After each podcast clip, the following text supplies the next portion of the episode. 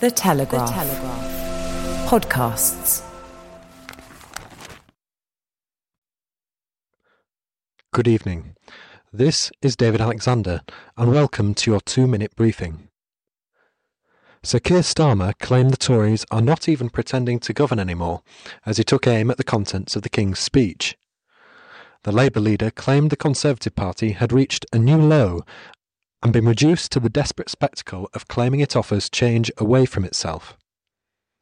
But Rishi Sunak defended his government's legislative plans for the new parliamentary session, arguing that he was taking long-term decisions to build a brighter future for our country.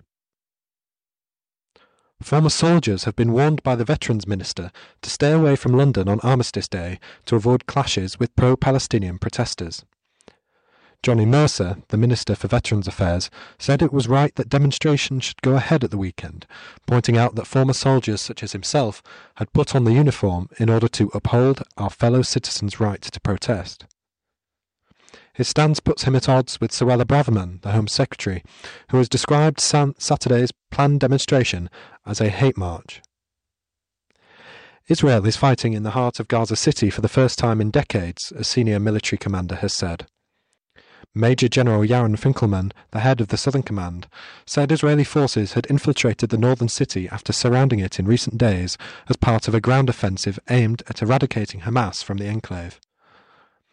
Gaza City was home to a third of the enclave's two point three million people prior to Israel's offensive, though hundreds of thousands of people are believed to have fled south as a result of an evacuation order issued by the Israeli military.